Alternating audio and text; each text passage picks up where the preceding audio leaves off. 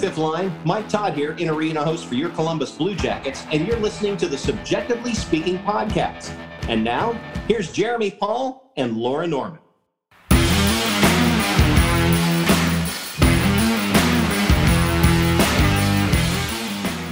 What is up, everyone, and welcome into another edition of Subjectively Speaking on the Hockey Podcast Network, presented by DraftKings. My name is Jeremy. And I'm Laura. Exciting times because you all just heard our intro, which just wasn't on our last episode. So, hope you guys enjoyed hearing Mike Todd return. Hopefully, you guys didn't think anything inconspicuous is happening. I just, I think I uploaded the wrong audio file, which also big ups to us like not having an episode where we needed to make any edits because that would have been big bad.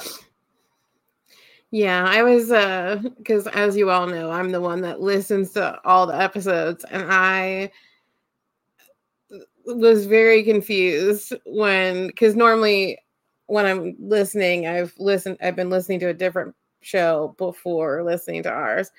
And so the show previous had ended. So I'm like, bracing myself because our intro is kind of loud and um and then it just didn't happen and it was just like hello and i was like huh so then i went back and had to test it again and then there was no outro music either. So i texted you and said hey did we have a conversation about not using the yeah we're actually intro outro it. music? We're foregoing it entirely. There is no more music on this. It's just the sound of our voice. And if you guys don't like that well, I'm not going to say it because I've I've wasted my first F word in the first minute and a half in the last two episodes, and um, well, there's no sense in that because I've got my Christmas tree up, so it's just happy vibe. And I have a little one. I have a Hi, little, little one. one. I, I think I'm going to take it to work, but currently it is on my podcasting desk. So, um, so we love that. A little bit of a forest here. I got it from the Target like three dollar section. So I can't complain. She's very cute. She is. She is. It's it's Thanksgiving week, y'all. Like it's time to eat. Hopefully, y'all are ready for that because the Blue Jackets are certainly going to have their opportunity to eat this week because they play a lot of hockey. They do. They do play a lot of hockey. And I had to. Speaking of Thanksgiving, and this is will get back on point, but they put out another one of those like hotline videos today Mm-hmm. um, about this girl wanted advice about her. She wants to celebrate with her family, but her boyfriend wants to celebrate with his family. And I just had to laugh at the realization that for basically 85% of the people that were in that video, of the players that were in that video, Thanksgiving is not a holiday that they celebrate.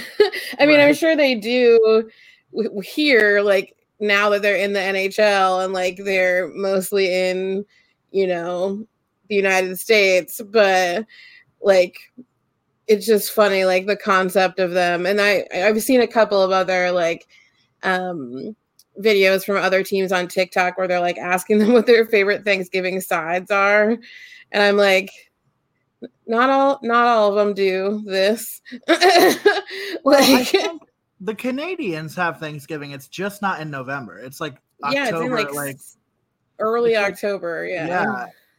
So I mean, they have it. So I mean, maybe they can give some of that feedback about like whose house do you go to. But yeah, it's fascinating to think about like just how like Americanized and like North Americanized a lot of these like promo packages are. Because it's like, what do you think about cranberry sauce? And Kirill Marchenko's like, huh?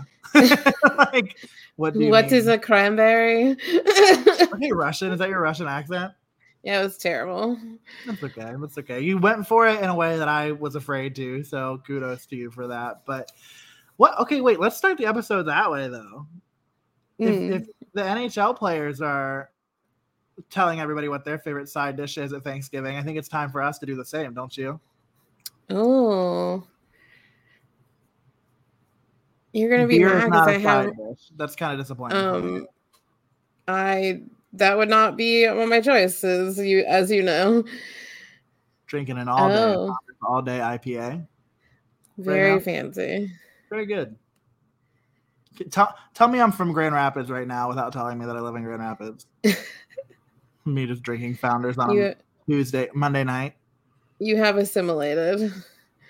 Really Hasn't even been a almost though. so close. Is So your close. stalling helping you to come up with a side dish? Um, no, I have one. Um, my favorite side dish is corn pudding. So when you say corn pudding, do you mean like Big the like corn, corn bread with like cream, like cream corn in it, essentially?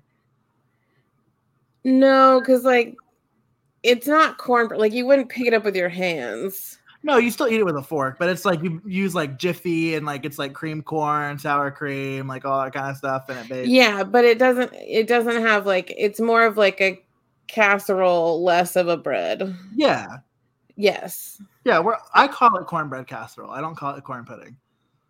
we've always called it corn pudding or baked corn. I guess. This is the this is the difference, folks, between Central Ohio and Northeast Ohio. It's coming to blows right here, right now. Well, and so that's what they call it at City Barbecue too. It's the same thing. Oh, the more you know. I Mhm. had no idea. Corn pudding, I mean, it's really good. I I want to say it was like later in my life that I got introduced to our Thanksgiving. I like I think through like all of the years of like the the menu, and I don't think corn pudding, cornbread casserole, whatever y'all call it. Let us know what you call it. I know I'm curious. Um, Or if you even know what we're talking about in general. yeah, we'll we'll clip this audio and we'll make it a poll on our Twitter and we'll just figure it out from there. But um, but yeah, I think for me, oh man, I like it's one of those things where like I always make you go first so I can think about it and then I never do. I think it's a classic, but like good mashed potatoes on Thanksgiving. And I'm not talking about like I'm talking like standing over a sink for a half hour, peeling like a metric fuck ton of potatoes and throwing them in the pot, waiting forever for them to boil, and then like just going to town on them. Like that to me is like there's nothing better than a potato that's been treated right.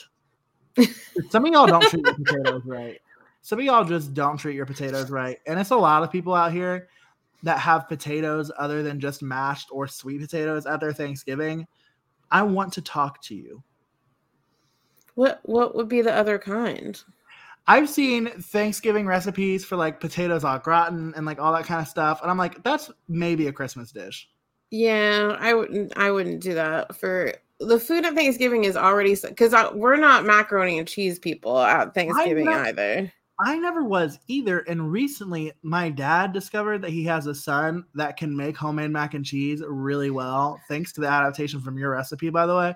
And You're so, and so, like, I've we've become a mac and cheese household only because my dad really enjoys that mac and cheese. And I think last year, I think we spent forty dollars on the various cheeses because, like, you know how that goes. Like, you don't ever use all of them, but you need to buy all of them to be able to like. yeah, it's it's not an inexpensive dish. Like it's, it's the way that Kraft's has ruined it for us in the same way that like ramen has ruined it for us like instant ramen because like if you go to get ramen it's 20 bucks like it's just like nothing is as cheap as like the stores make you think it is Yeah. Um yeah, no, I just we don't do a lot of cheesy stuff at Thanksgiving. Like um we have like well cuz it's k- kind of like from where I'm from, but like we do like a trail bologna and cheese tray as like an appetizer. i respect that You know, for people that don't know, it's like a bologna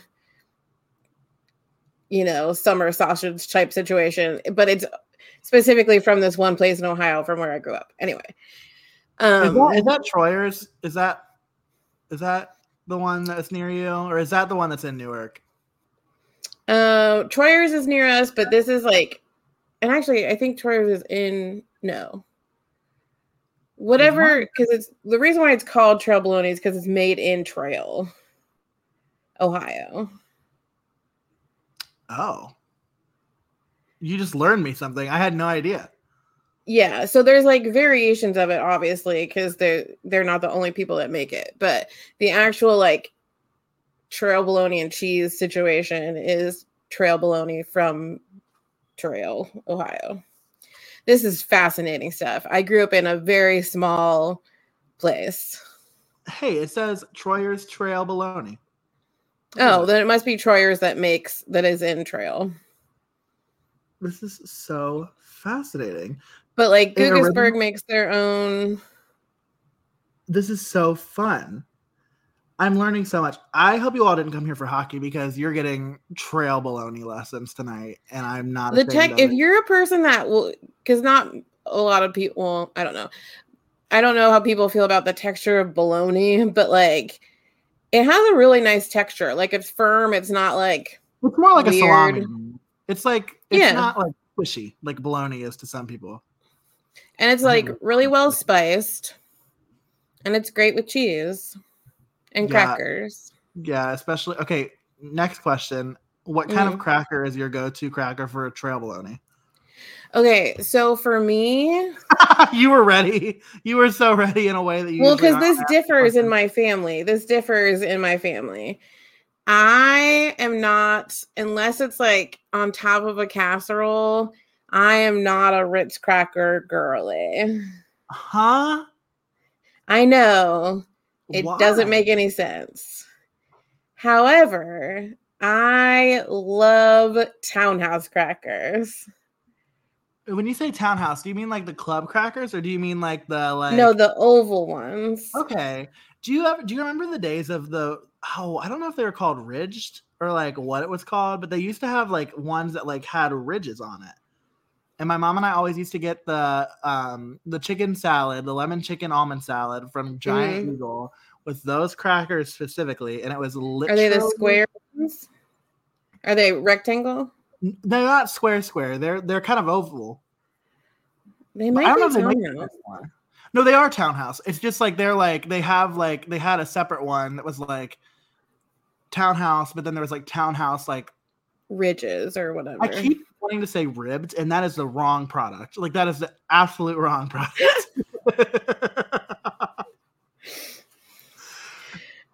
Not Yeah, it inaccurate, the wrong product. Um, Mhm.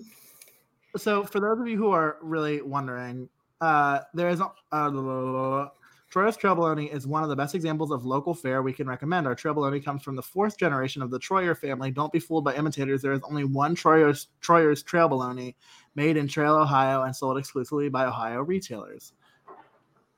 Look at us both being right. I mean, it's good shit. Like, It's and really. I I grew up in the heart of Amish country. I am not Amish. um but it's just been a not like and when i came to college when i came to college at otterbein um my group of girlfriends were fascinated by the fact that i grew up in amish country and so i was always being asked to bring stuff back to westerville to take them up there like so it's was an experience But This yeah is-. This is the subjectively speaking PSA of the week. If you're the person that thinks that the superior place to buy your cheese is in Ohio, is at Grandpa's Cheese Barn in Ashland, you've got it all the way McFucked up. It's Heini's Cheese Chalet. 100%.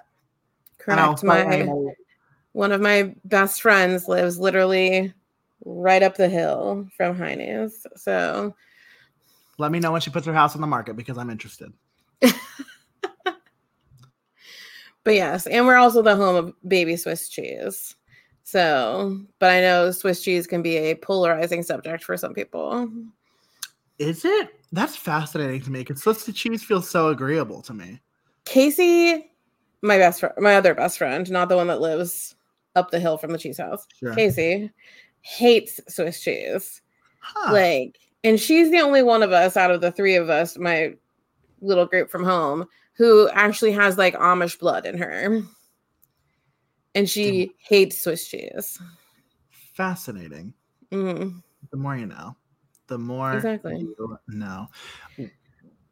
but What before this was a trip before we Yeah. end this i want to give a special shout out to my my dad does not cook very often but he has a few staple things that he makes really well and at thanksgiving he makes homemade cranberry sauce and it is my favorite cranberry sauce ever My grandma makes really good cranberry sauce too. I have to say, like, I am sure that like dolly or home- joyce Joyce. Um, she also used to make, and maybe somebody can help me with this. She also used to make oyster stuffing. Like oh it used was to- like little pieces of oysters in it? Yeah, like canned oysters. Fascinated me. I never had it because I was always afraid of it. She doesn't make it anymore, so I kind of regret like missing that bus. But like, if there are Well, you people out there that have a family that does that regularly, let me know how it tastes. You weren't really a seafood person until like recently. No, I really So- wasn't, and I still am like, I still think it's not my preference unless I'm in a place where like it's the specialty. To be honest, like I'm just like not like, it's fine. I did hear that I am making your grandma Dolly's day this Thanksgiving though. Oh, with pies. Mm, your can't tell- dad your dad ordered her two favorites apparently. My buckeye Well, like, pie? No, no, no, and no, let me my guess, let me guess, let me guess, let me guess, let me guess, let me guess. Don't, tell- don't say it, don't say it, don't say it. Um, she loves the way you cut your apples. Yep. One of them. yep. And then Your dad your dad told me the whole story about how she loves the way I cut my apples for my apple pie. It's I mean, it is unconventional, y'all. Like I like have to say this like with all the love. Like it is weird. Like it is not the way that I've ever had another apple pie made, but it's so much better than a normal apple pie. Laura dices her apples in a way that where like they almost are like the size of like I would almost say like if you get like diced potatoes in a can, Yeah, they're They're kind about of like, like half an inch half an Yeah. inch size. Um, but I although I think I've said it on the show before, but this has just turned into a Thanksgiving podcast. Um I don't eat apple pie. I Yeah, it's so weird to me. have a thing. I'm a little bit better about it now as an adult, but as a child, my I had a very sensitive sense of smell, and as my dad's favorite dessert was apple dumplings. And my mom would make them all the time, and there was something about the smell of the baking cinnamon apple situation. Plus, my parents just always kept our house really too hot, and I have like a real heat sensitivity and it would just it would make me so nauseous like just to be in the presence of it it doesn't do that now obviously because apple is one of my best selling pies. So if it was making me nauseous that would be a real interesting experience. Um but yeah i don't eat apple pie. So it's uh when i started getting really nice compliments about the one that i was making i was like i'm gonna have to take your word for it because It's good, y'all. If you're Don't an have a apple pie person, if you're an apple pie person, you have to order this pie from Laura at some point in her in her endeavors because they're so good. I'm sure she'll do something around the holidays, so around Christmas. So keep an eye out for that potentially. So uh, we'll repost it because I think everybody deserves to have one of Laura's pies. So Thank my God, what a what a whirlwind we just went through. I think it's because like there's not really like a ton of like unpacking that I think we have to do like over the course of this last week. Uh, you know, since Friday, the Jackets have played a couple of games, and one of them, I don't know how much we want to talk about. Talking about Swiss cheese, I mean, like, Yeah, it was a bad time. And you know, I said this to you before we started record- recording, but like it's another it's a tale of two different teams. Like the team that showed up on Saturday against Detroit is not the same team and got stomped on and lost 6 to 1 is not the same team that showed up yesterday a whole 23 hours later and beat the Florida Panthers five to three.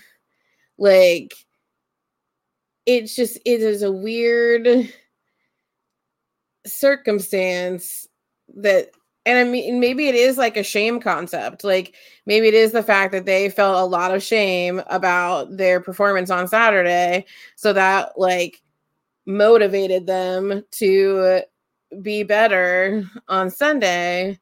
And the thing is, is like, yes, they were better, but there's still a lot of iffy things happening on the ice when the Blue Jackets are playing. And it's getting kind of fresh, especially yesterday. And I'll let Jeremy talk about, I'm giving him permission to talk about kind of the analytics slash data side of things for especially, we're just going to pretend Detroit didn't happen because it was a nightmare. Um, but they it's just bad. Like it's bad. Like on paper, statistically, it's not good. Yeah. So I'm gonna I'm gonna let you talk about it. Well, and like both games weren't right. Like for the Jackets, like obviously did not play the best on Friday. Like they were severely outchanced by Detroit. Detroit, you know, put up six on them, of course, but even in the expected goals total, they were hovering around four. I mean, that was just a game that the Jackets really weren't exceptional at any point in the game.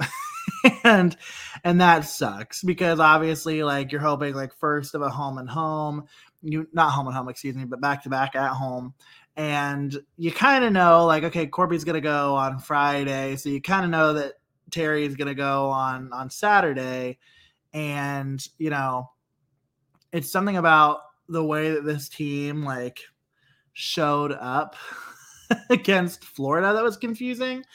And I think what was even more confusing was like the result, like the final result of the game. Because the reality is, folks, like the Jackets were like severely outchanced, outplayed. I mean, incredibly outshot against Florida. And somehow, some way, it's like that find a way mentality that the Jackets like. It felt like they trademarked in the mid you know 2010s, right? Like around the John Tortorella style of hockey, where it was like you just find a way to win, you find a way to win. Getting outshot 50 to 23, folks, you don't win very many hockey games that way. Getting outshot in the first period by a like by a total of 18 to four, 16 to 12 in the second period, and then 16 to seven in the third period, not going to win you very many hockey games. And somehow, some way for the Jackets, it did. Uh, going two for two on the power play helped. I'll give them that without a doubt. But the reality is, is this team won this game because of Daniil Tarasov. And on the flip of it, well, the Panthers kind of lost the game because of Sergei Bobrovsky. So, like, it's a very fascinating conundrum that game was to watch. But obviously, it's exciting to see the power play working. It's exciting to see a couple of guys get on the score sheet that, like, have been getting on the score sheet, but it's just nice to see them see them keep going and and you know what's what is it I always say, Laura? It's a lot of things I always say. So let me like yeah. not before you like throw yourself into a into a spiral. But they don't ask how, they ask how many. And right now the Jackets have added another win to the win column after that game against Florida, and not very many people are going to ask how it happened. They're just going to know that it did.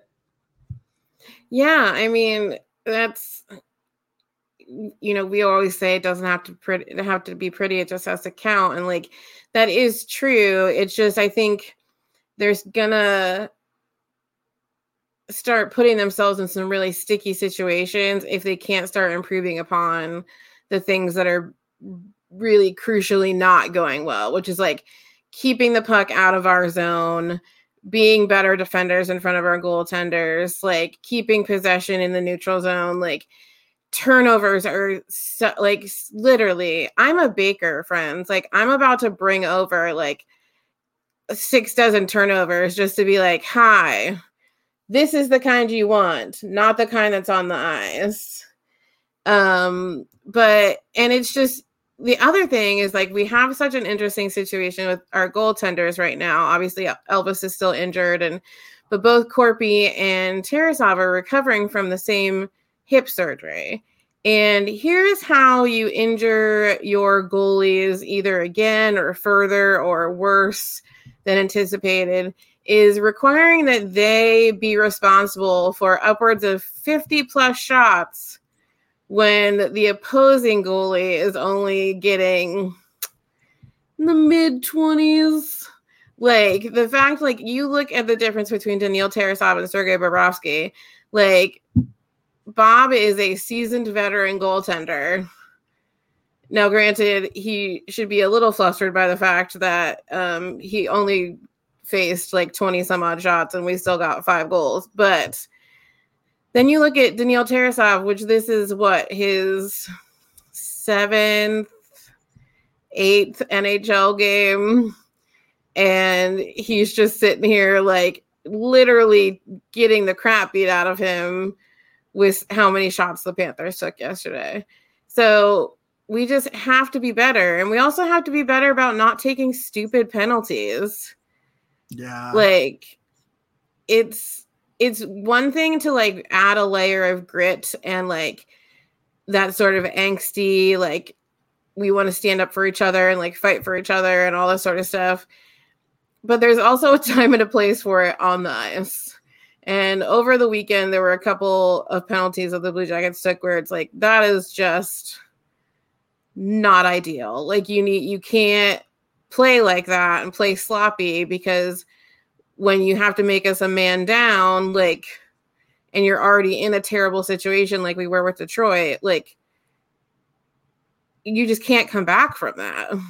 No, and I mean, like, I think, like, especially like the way that, like, the penalty that, like, when you say that stands out to me more than any is is the Erik Gudbranson penalty that he took from cross checking. Um, and I, I think that was, I think that was Sunday's game against against Florida, but uh, you know, it's moments like that where you're just like it's hard to not get frustrated. And Laura, while you were while you were chatting, I went through and and looked at how many games I had to go back for the Blue Jackets to have led a game in shots on goal. The last time that the Blue Jackets led a game in shots on goal was night one in Tampere, Finland against the Avalanche. Since then, the Blue Jackets have been outshot 45 to 32 34 to 29, 46 to 29, 37 to 33, 42 to 29, 37 to 28, and 50 to 23 in the last seven games. And what? We've won five of those seven games? Four, but four picked up a point in five. And yeah. so, huh? Like, it just like, it, it's baffling to me. Like, but that it's baffling and also like you know we're never gonna you know scoff at a win or whatever but that's not sustainable play like no, can't be you want to have people stop getting injured like y'all mo- most of our defensemen are cleveland monsters players and that's how it's going to be for the rest of the season because we like we're putting ourselves in too many positions to get injured Correct. And we're not playing smart hockey, and that also allows for injuries. And so they they really have to tighten it up when they are in their own end, or we're literally going to be the entire monsters roster. Like, and it will just.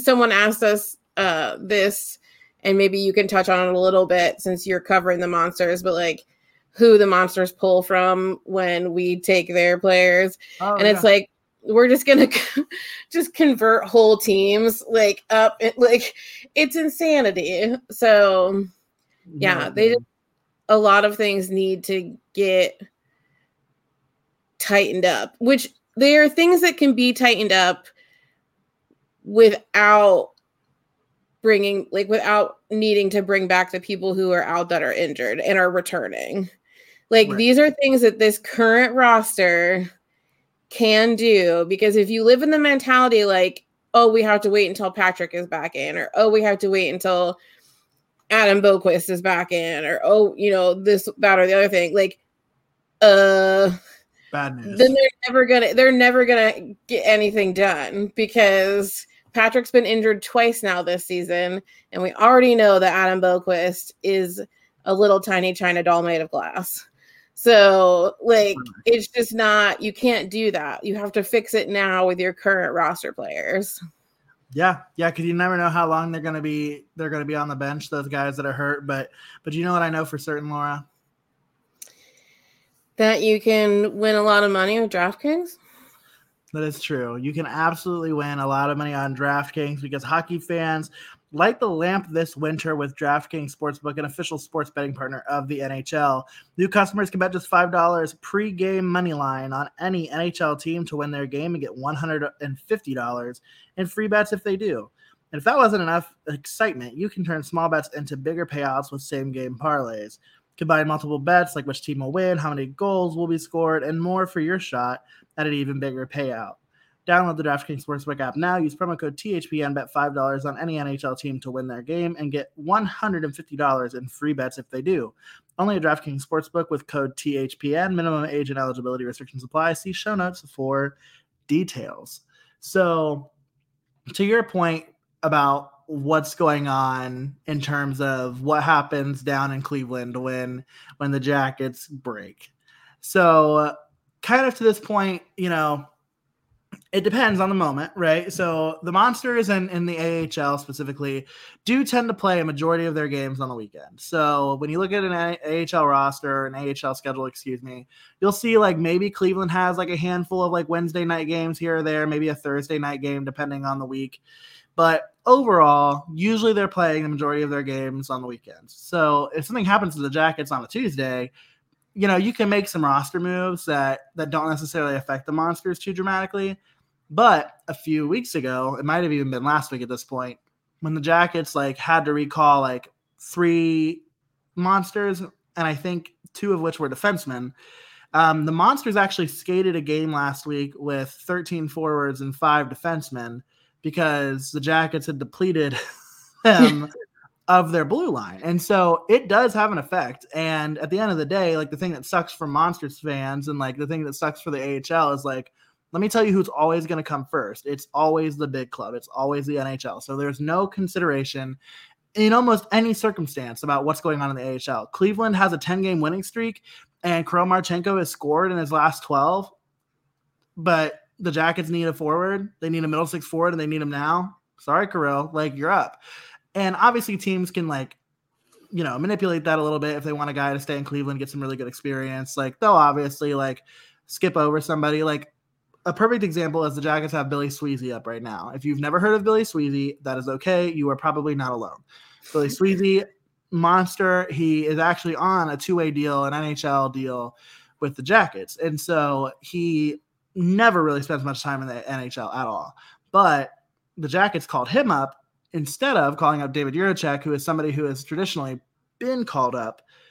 But Billy Sweezey is playing a seventh defenseman role, and obviously, right now, you don't want that. And the players that you would normally go to for that, I don't know, like a Gavin Bayreuther or a Marcus Bjork, are playing because everybody's broken. So, I mean, it just makes for a lot of unique circumstances. If the the monsters need to call somebody up, they actually look at the East Coast Hockey League, which is the ECHL. If you are a Columbus hockey fan and you have been for a while, you're familiar with the Columbus Chill. That's an ECHL team. You're familiar, probably, if you're a hockey fan now, with the Cincinnati Cyclone, the, the Toledo Walleye. Again, all ECHL teams. And so the uh, AHL, or I should say, the affiliate for the Jackets in the ECHL is the Kalamazoo K Wings. So the K Wings is what they call them, the Kalamazoo Wings. And so only about an hour south of where I'm at right now is where the Blue Jackets have all of their ECHL talent that is currently a part of the organization. Or it's also where the monsters have them. So in the same way that, like I just mentioned, Billy Sweezey's on a two-way deal with the NHL and the AHL, there are also AHL, ECHL contracts. And so that player might not be on an NHL deal, that player is on an AHL deal, but he could get moved down to the E and called back up to the A. Um, I don't know why they don't call the NHL the N. They just don't. um, but all of that to say, that's how that works. And you also see a lot of times like Cleveland or another franchise in the AHL will sign a professional tryout with a player who currently doesn't have a team, right? So like let's just say like I don't know what happened to James Neal and if he ended up signing a contract somewhere overseas or what have you. But I don't think he did. I don't think so either. So all of that is to say that if Columbus keeps taking everything from Cleveland, Cleveland could look at a guy like James Neal and say, "Hey, you know, a professional tryout contract, and he plays a couple of games, and then when everybody's healthy, they're like, we're good on this now, thanks so." That happens too. That happens quite a bit. Alex Galchenyuk, who is a former NHLer, he's a, I think he was a third overall pick back in 2013, is actually currently on a PTO with the Colorado Eagles, which is the Avalanche's uh, AHL team. So it happens a lot. I mean, the AHL teams and their front offices and their coaching staff, like Trent Vogelhuber knows what to do with a, a roster that is ever changing. So they figure it out. They figure it out hardcore, and that's why I think if you can coach in the A, you can probably coach anywhere because it's just so much change all the time. And if you can manage that locker room, I think you can manage any. But but yeah, very fascinating um, conundrum that the Blue Jackets create when everybody gets hurt.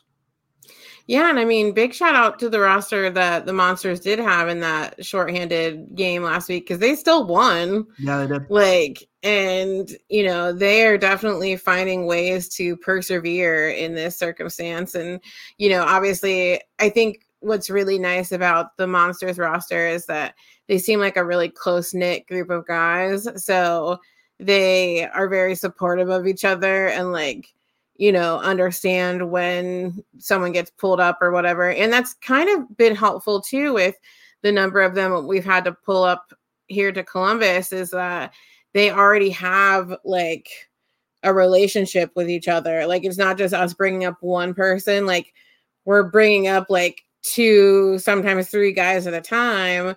And, you know, it allows them to better assimilate to the situation in Columbus because they have they you know have more familiar faces and they have people that they have either played on lines with already or like whatnot. So it's making that transition, I think, a lot easier um too. But yeah, it's just it's a crazy, crazy time. And I don't think it's gonna get any less crazy, being as we no. haven't even played 20 games yet. Holy shit, this is such a long season. Anyway, uh, to kind of get like wrap up that piece of our show today with like just a little bit of an update for those folks who like may not necessarily follow the monsters too closely. Monsters currently are uh tied. Well, you should because Jeremy writes for them. Yeah, except for the fact that Jeremy hasn't written an article since the start of the season, and he really probably needs to do that before he gets told that he can't write articles anymore. Anyway, um, then there's that. then there's that. Anyway, the the monsters are currently sitting at third in the north division. The top five teams out of the north division make the playoffs. If you want to laugh look at the ahl playoff format. It is really confusing and really chaotic. 23 garbage teams, 23 teams make the playoffs. Anyway um the the weird thing about the monsters though is they currently as we record this episode even though they're uh, they're actually tied for second, so them and Rochester have the same amount of points. Um, Cleveland has given up the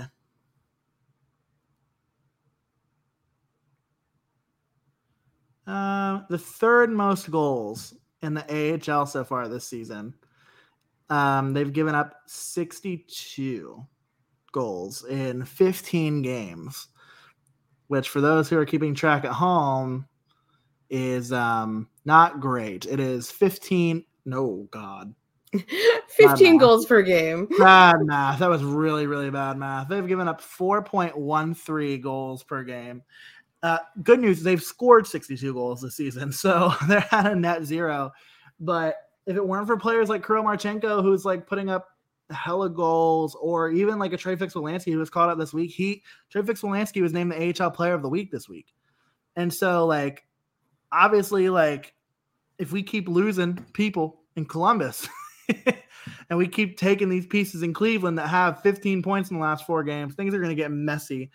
And I'm afraid that uh, Cleveland might not sustain the same amount of success that uh, they obviously hope that they will uh, throughout the rest of the season if the Jackets keep getting hurt. But Laura, well, maybe maybe in in trade then instead of just having the whatever lineup the monsters have in March, they just have the Blue Jackets come and play the outdoor game since it'll be basically like a 50 50, if not 60 40 circumstance at that point. They also play the Wilkes-Barre Scranton Penguins. Could they also still do that? Yeah, no, I definitely that. Like keeping the opponent, but I mean, at that point, Fuck it, you yeah. might as well. No, I totally agree.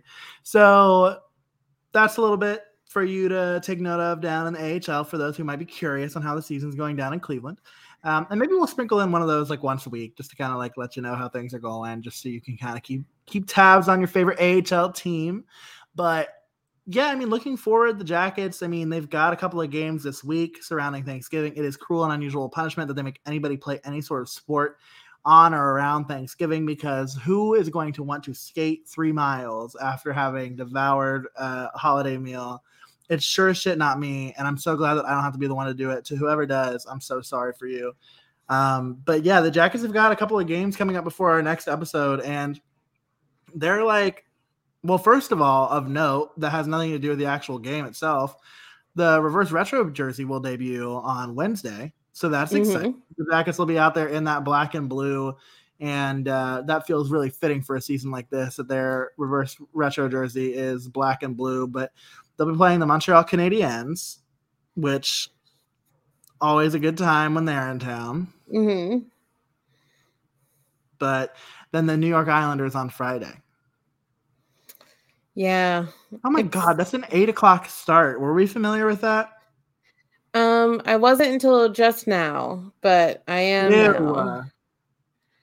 So I hate that. Why is it okay? Not my not my circus, but so a couple of games there. Kind of your circus, though. kind of my circus. Um, so obviously a couple of games there against Montreal, New York. I mean, I think it'd be maybe ignorant for me to like speculate like what we're gonna see in those games. I mean, I think it'll be what will be interesting is like seeing if Daniil Tarasov gets either of those games. Like I don't know that he will, but it is going to be interesting to see if like they go to Korpi for both of those games. They might. Like it wouldn't surprise me. And I don't think that Elvis is going to be healthy by then.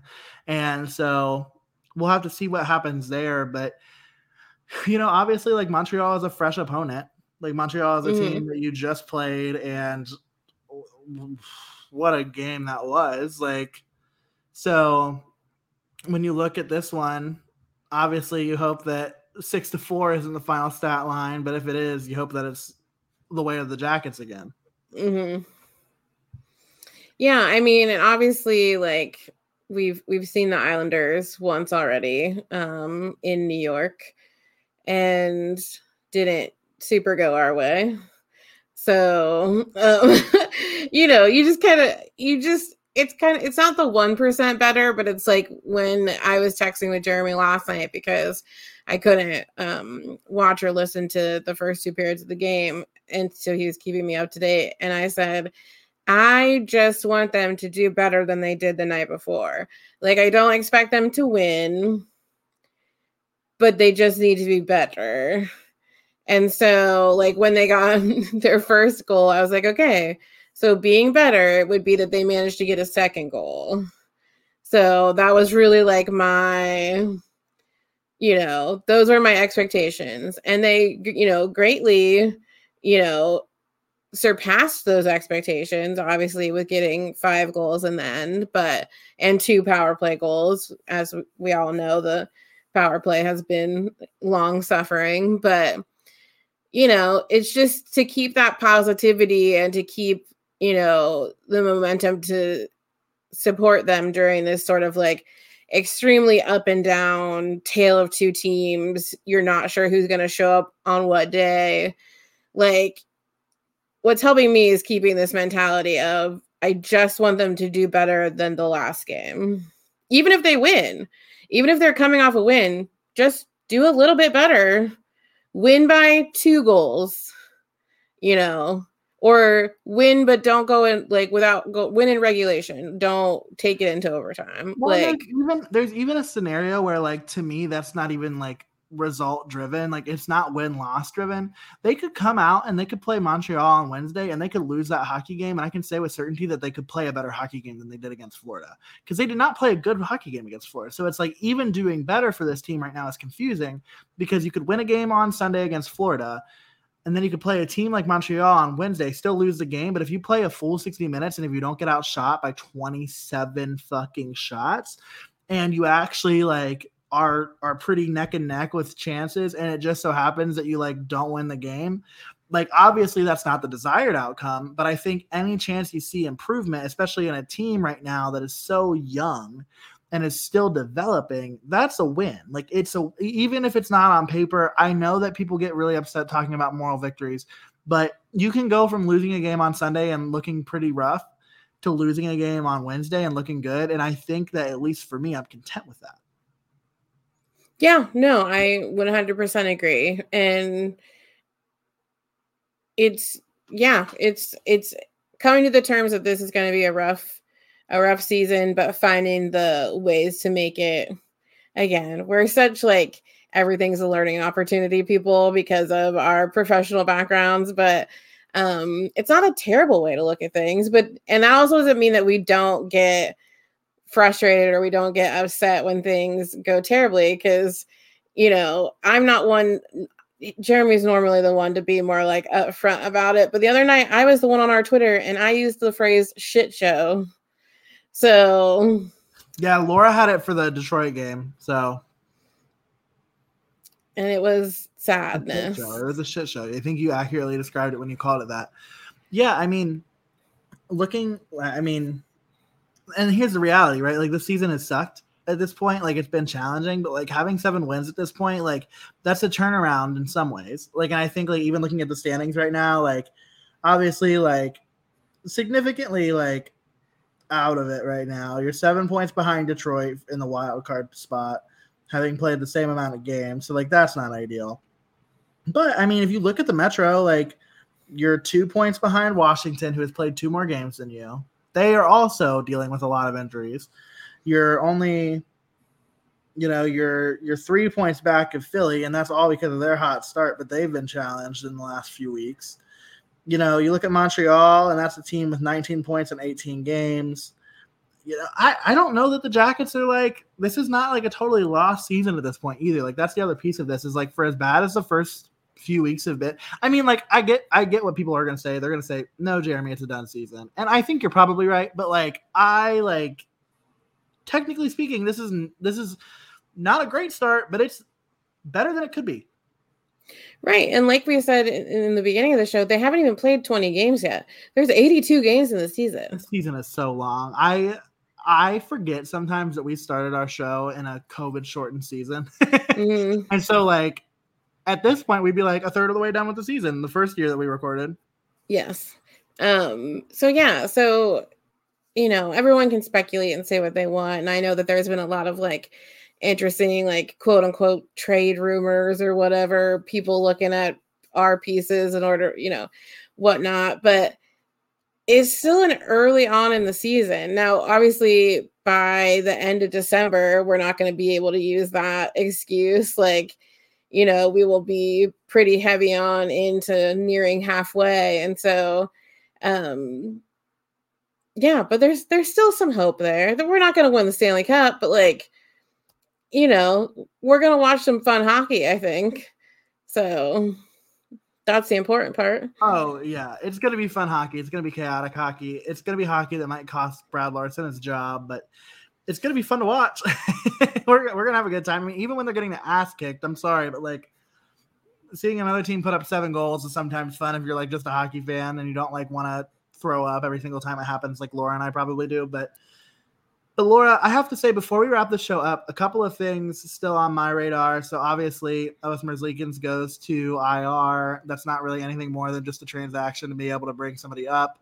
Um, you know, Billy Sweezey, like we talked about, gets called up to be a seventh defenseman. I want to go away from the Jackets for a second and let you know that I'm getting nervous. Okay. The New Jersey Devils won again tonight, making it 13 wins in a row, which puts them only three games behind the Blue Jackets streak of 16 games back in the 2016 2017 season. And so somebody better beat New Jersey because I I can't handle that one thing that we have. Granted, still one behind the all-time record in Pittsburgh, but still second all-time win streak for the Jackets is in jeopardy. Neil will be insufferable. will be. I love Neil more than more than the next guy, but I will be. I just we can't I don't have the emotional capacity right now for New Jersey to take that record from us. And let's look. Let's pull it up. New Jersey currently also 16 and 3. New Jersey is yeah. 16 and 3.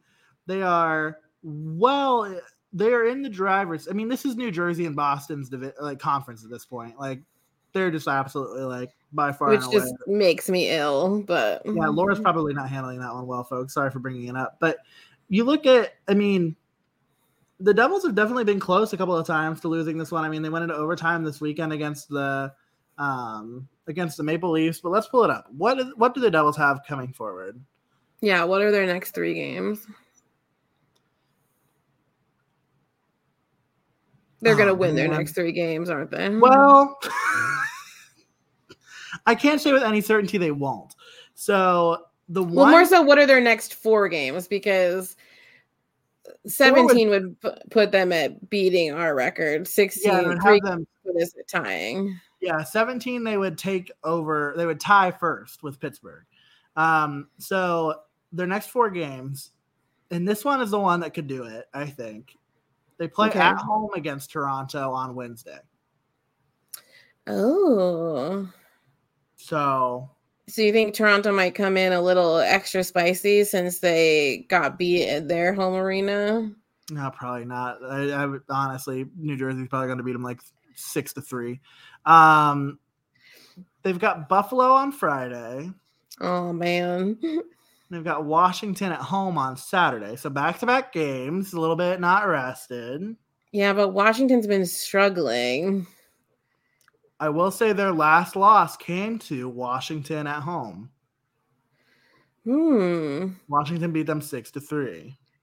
Alexander Ovechkin just like gets a double hat trick. He's just like, "Fuck you all." I'm set, I'm scoring. I'm getting to 800 tonight.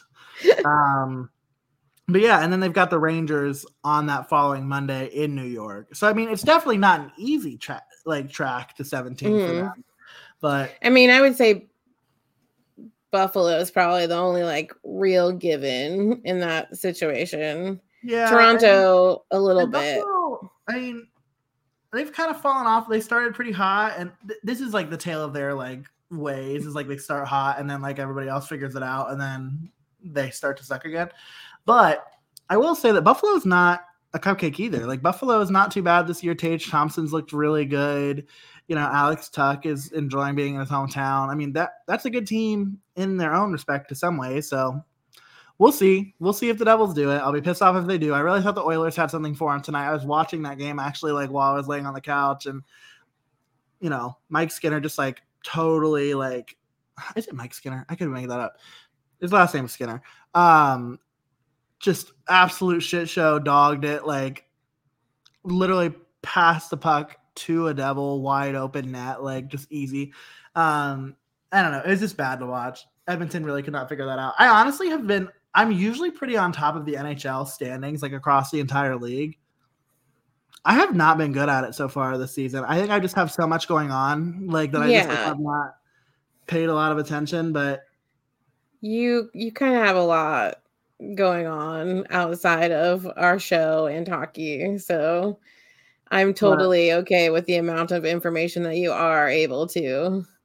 Thank you so much. We're pretty abreast of the Blue Jackets. But um, if the season ended right now, just for anybody who's maybe in a situation like me, in case anyone's curious, the playoff teams would be in the East: Boston, Toronto, Tampa Bay, New Jersey, Carolina, New York Islanders, Detroit, and the Rangers. So that would be your playoffs in the East. In the West, Dallas, Winnipeg, Colorado, Vegas, Los Angeles, Seattle, Calgary, Edmonton. And the Blues have turned it around. The Blues are like right back into things. They're 9 and 8 now after having a really tough start. Yeah. I'm like weirdly proud and not really weirdly, but I'm just I am proud of Seattle. Like Yeah, I, I we've talked about this before. Like there are a couple of teams in the West that I don't mind being a little supportive of. My unpopular one is I don't mind the Avalanche. Like I don't like I would never like say I'm an Avalanche fan, but like if I had to pick somebody in the West, I would either pick Seattle or the Avalanche. Like I like would like to see those teams do well every year. and like obviously like That's the off ice commentary stuff though for me too. Like that's also like just Yeah. feeling like they're top class. um you know as as painful as it can sometimes be like it has also been nice and i hope other blue jackets feel this blue jackets fans feel this way too just seeing oliver be able to thrive in seattle um and like he just had his 400th game the other night and um he seems to be fitting in quite well not that we won't endlessly miss him in Columbus, and we clearly don't want him to do well when they're playing us. But you know, it is it is nice to see him sort of, you know, not sort of, but like easily transition because that was a, a huge transition. So easily transition for our beloved Oliver. Yeah, and I will say he is he is at least consistent in the sense that he does he is a streaky goal scorer. He only has one goal this season, so um, but he's got uh, nine points total. He's got eight assists, so he's got nine and eighteen. So he's got a ways to go to make up. I mean, last year was a career year for him with twenty eight goals and twenty nine assists, both career highs. But um, he's got a way to ways to go to get to that. But he had nine power play goals last season. His one power, his one goal so far this season in Seattle is is a power play goal. So, uh, yeah, always interesting to stay tra- on track with Oliver. I mean, the other thing too is like in the last one, two, three, four, four seasons. Actually, in only one season in Oliver Bjorkstrand's career did he shoot at less than a ten percent like margin.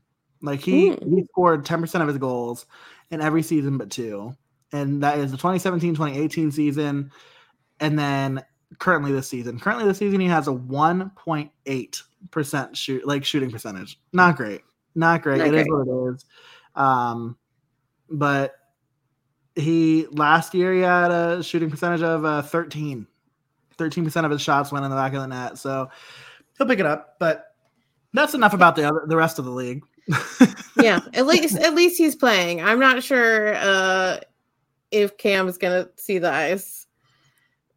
Oh man, in a well, real way.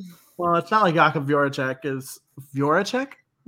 That was an interesting way to say his last name. Was Jakub Voracek? It's not like he's playing any more games, so the comparison lives on. That is true. That is true. But Roya, um, what else is on your radar? Bringing it back to Blue Jackets land. For, not for a ton. I mean, not a ton, other than the fact that like we are making our grand return to Nationwide Arena this week um, for our first couple of games since the home opener. So I'm very excited about that. I'm very excited to to see some of our hockey friends that we haven't seen in a long time. Uh, well, I haven't seen. You went to Finland with them, but um, so I'm excited for that. I'm excited for you to be home in Ohio and get to experience my hot mess of a life in person rather than just over the phone. So, you know, I'm just I'm excited to experience a little live a little live hockey this yeah, week. It'll, it'll, be good, and hopefully, hopefully the results are good because I don't know that either one of us can deal with them being bad. Um, but I will say, just real quick before we wrap up the show, we tweeted about it, but want to draw attention to to a situation revolving hockey in Columbus, um, just of the Scarlet and Gray variety, and specifically, um, you know, I'm gonna potentially butcher a name here, and so forgive me if I do. Um, but Jagger Joshua is a, a Michigan State hockey player, and a couple of weekends ago, Ohio State traveled to East Lansing to take on the Michigan State Spartans and I want to say Ohio State lost both of those games. That doesn't matter. Uh, the thing that matters is that uh, Jagger made a statement today, which also, ironically enough, Dakota Joshua is Jagger's brother, and he played at Ohio State. So there's a little. This like goes a little deeper, um, but essentially, Jagger Joshua released a statement that said. On November 11th, in our game against Ohio State, one of their players called me a racial slur multiple times. One of the officials heard the slur and gave the player a game misconduct penalty. There was an investigation by the Big Ten in the days after the incident, but no further public action has been taken by the Big Ten Conference or Ohio State. Uh, the inaction has left me feeling confused and pessimistic about the movement of diversity within hockey culture. The ignorance of racism does not belong in our game, and I feel that I need to make people aware that this incident occurred because without acknowledgement, the problem gets worse. And so, uh, obviously, Jagger Joshua, very, very brave and really unfortunate that he has to be courageous in that moment, but grateful for his courage coming forward and sharing that. Michigan State also coming up in a big way too. Um, the vice president and director of athletics, Alan Haller, said Michigan State athletics stands with uh, Jagger Joshua and commends him for having the courage to speak up against racial injustice. As a department, we are committed to providing opportunities for all student athletes to compete in a space free from discrimination, racism, or hate. And then Michigan State head coach uh, Adam Nightingale said, At Michigan State, we are committed to a safe and welcoming space for our student athletes. It is important to me that all student athletes feel comfortable and supported in our locker room and in our program. I am proud to have Jagger Joshua on our team. And so those are the kind of things that like I think especially for me like and I know that you can relate to this too having worked in higher education like those are the kind of things that like I could think of how all this plays out on a college campus. Like, because I, I work on a college campus, I have students that I work with that are members of the Grand Valley hockey team. Like, I think through like moments like that and just like how challenging it would be for any one of my students to have to process that, to go through that while also being a student athlete. Like, that is so challenging. On top of the fact that there's just not space. I, I mean, like, actually, let me let me be radical here. There's clearly space for this in hockey because it continues to find its way in. Like, right, like I think you and I are very progressive in our like thought of like there isn't space for this. Clearly there is. Like clearly there is space for racism, bigotry, and hatred in hockey. And very clearly it demonstrates itself here in this situation. It's demonstrated itself in many other instances as well. And the Hockey Diversity Alliance also spoke up on this, like shared this. Um, and I'm not telling you to do your research, but uh, only one player got a game misconduct in that game. So feel free to click away if that's something that that you're really interested in hearing. Laura put it very eloquently when she said, "We don't have Ohio State lawyer money," and she's not wrong. so we're not going to say his name, but yeah. you can look it up. Um, and I almost would encourage you to do so. So, um, so Laura, I obviously want to give you space to just any thoughts that you have on the matter, but I, I know for a fact that we are in agreement here. Yeah, no, absolutely. We are, you know, we talked about it prior to recording and prior to posting it on our social media. And, you know, if you've been with us for a, a while, you know, the um the the fight for social justice um in life in general, but specifically within this sport and within this sporting community is one of the reasons why we started doing this show. And um like Jeremy said, clearly there is space for this because action is not being taken. And for a system as big as the Big Ten, um, as a university uh, uh, as large as Ohio State, um, they should not be taking this lightly. And as a city that supports Ohio State so vehemently, um, like I know there's going to be tens of thousands of you standing outside in the rain on Saturday, you know, as the football team takes on Michigan. Like you should want better from the people that represent that institution that you support so much. Just like we always want better from the people who play as Blue Jackets or play in the NHL in general. Like we're not saying all these things just because we want to. Like we truly do want better. And there's absolutely no reason why your choice of chirping someone or saying whatever needs to be a racial slur or a derogatory or derogatory comment in general. Like it's 2022 people like if you haven't seen the things play out with Mitchell Miller or I never remember the kid from Montreal like all these sorts of things like it's slowly but surely but there's just not space for this kind of behavior and we should be making sure that people know that we don't want there to be. Like just because someone's good at a sport doesn't mean doesn't give them the um per, doesn't give them permission to just act a fool all the time and say whatever the hell they want. Like so so yes, if you you know need to see more about his statement, which also Jagger shouldn't have had to make a statement in general. He is the victim in this circumstance, um, but he felt so much like he was not being treated correctly, or and that the seeing absolutely no response from the Big Ten or Ohio State, like he had to make this publicly known. Yeah, without a doubt. And honestly, I hope it gets even more attention referring to exactly what you said. It's a big weekend in Ohio State athletics.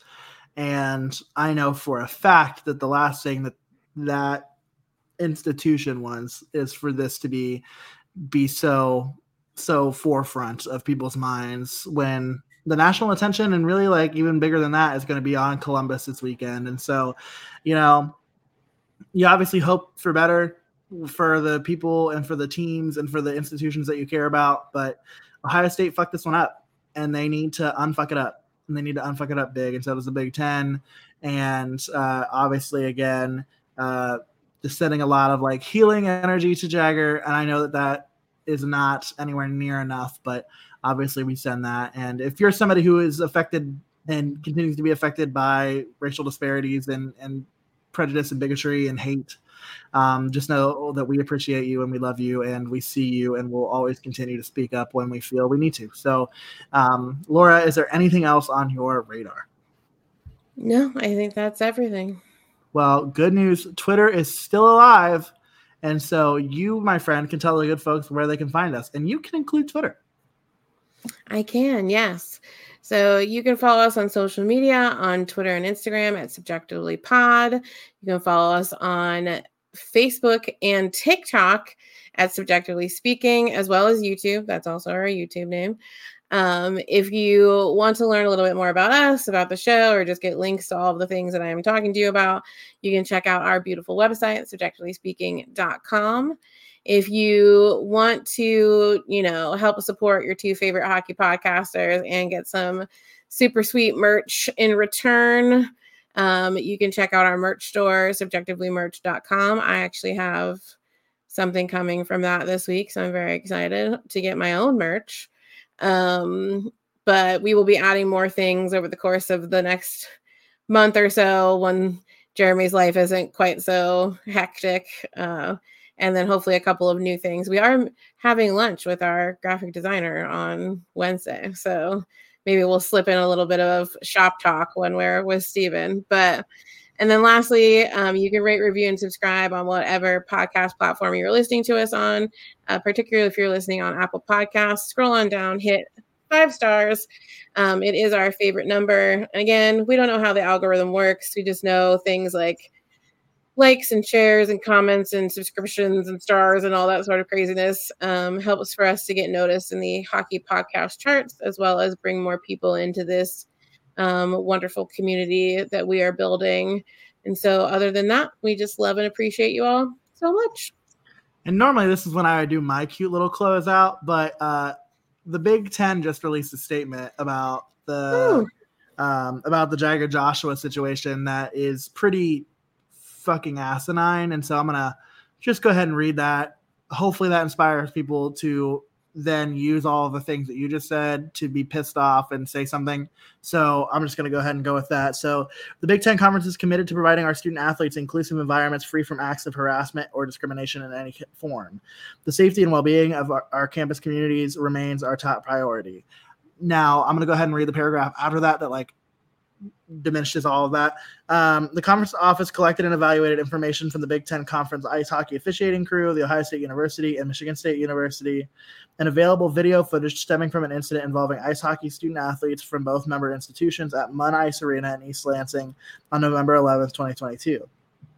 Um, the conference supports the decision by the official to levy a game misconduct penalty on OSU Due to the absence of indisputable evidence presented to the conference, the conference has not imp- imposed further disciplinary action.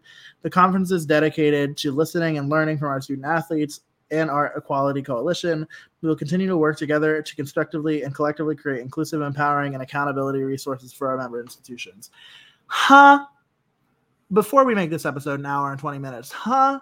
Like, what do you mean? Like, what do you mean? Like, how can you support an official's decision to make a game misconduct call and not feel like there's enough evidence to hold further action against the player.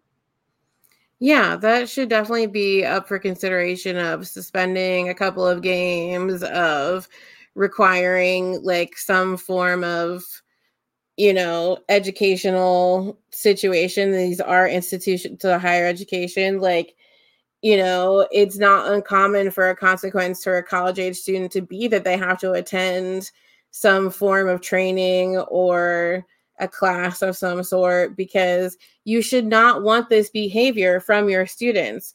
So don't just have the official in the game give him a game misconduct when he is actively and you have video evidence of him using a racial slur towards another player. Like that should be, as we always say, an educational moment like or a learning opportunity.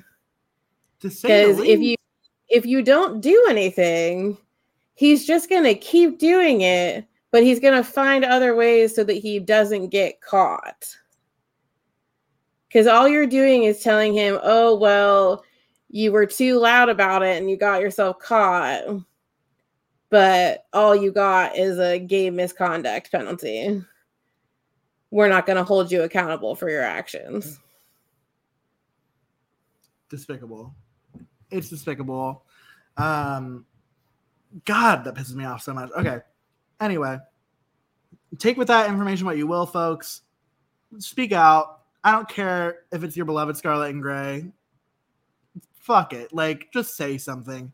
And if you're not pissed off about it, like, do some evaluation, self reflection. But until next time, um, please make sure that you take care of yourselves, take care of one another, call out racist behavior in your workplace, in your school, in your family, and around your Thanksgiving table. And we will talk to you all next time. Bye.